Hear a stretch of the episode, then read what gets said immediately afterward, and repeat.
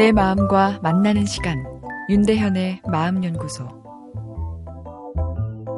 의사가 환자에게 금연을 강하게 권유합니다. 어르신 망가진 폐 사진 보이시죠? 계속 담배 태우시면 생명이 위험하세요. 죽을 수 있다고요. 의사의 거친 표현이 좋게 들리지는 않지만 어찌되었건 환자의 행동이 변하길 바라는 마음에서 강하게 한 권유입니다. 그런데 아쉽게도 강한 잔소리인 직면적 소통을 하면 담배를 더 피우게 됩니다. 왜 그럴까요? 사람은 자유에 대한 욕구가 커서 누군가 옳은 내용이라도 강하게 밀어붙이면 일단 저항의 심리가 본능적으로 일어납니다. 사랑의 잔소리가 상대방에겐 자유를 억압하는 협박으로 느껴질 수 있습니다. 그래서 좋은 이야기 하는데 상대가 잔소리라며 듣기 싫어한다고 해서 괘씸하게 여길 수만은 없는 것입니다. 한 어머니가 요즘 잔소리를 줄였다며 자랑합니다. 전에는 독한 말투로 아들 너 왜 이렇게 공부 안 해? 그래서 나중에 뭐 되려고 그래?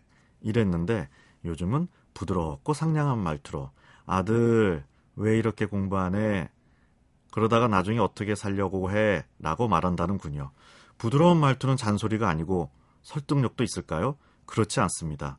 오히려 후자가 더 열받습니다.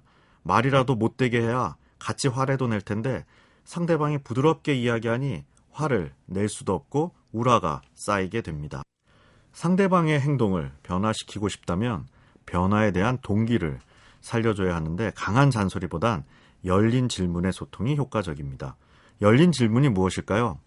아들, 공부 열심히 했어, 안 했어? 질문이긴 하지만 닫힌 질문입니다. 아들, 요즘 공부하기가 어때? 공부에 집중이 잘 안 되는 이유가 무엇일까? 열린 질문입니다. 여보 술 끊는다면서 어제 또 술 먹은 거 아니에요? 닫힌 질문입니다. 여보 술이 잘 안 끊어져요? 술을 잘 끊지 못하는 이유가 무엇일까요? 열린 질문입니다. 열린 질문은 일방적 지시가 아닌 상대방의 의견을 묻는 구조라서 저항이 적게 생깁니다. 그래서 상대방의 이야기에 마음이 쉽게 열리게 됩니다. 술을 끊지 못하는 이유를 묻는 질문에 술을 끊으려 해도 스트레스를 받으니 쉽지 않다. 답하게 되고 술 대신 스트레스를 풀 방법을 찾는 것이 중요하다는 결론에 이르게 됩니다. 이 결론은 대화를 통해 얻은 것이기에 내 생각이고 내 결정이기에 거부감 없이 받아들이게 됩니다. 장기 이식에 거부감이 있는 것처럼 생각의 이식도 남의 것에는 심리적 거부감을 일으키는 것이 우리 마음입니다. 열린 질문에 익숙하지 않은 이유는 빨리 변화시키고픈 조급함과 불안감 때문입니다. 그러나 변화에는 기다림이 꼭 필요합니다.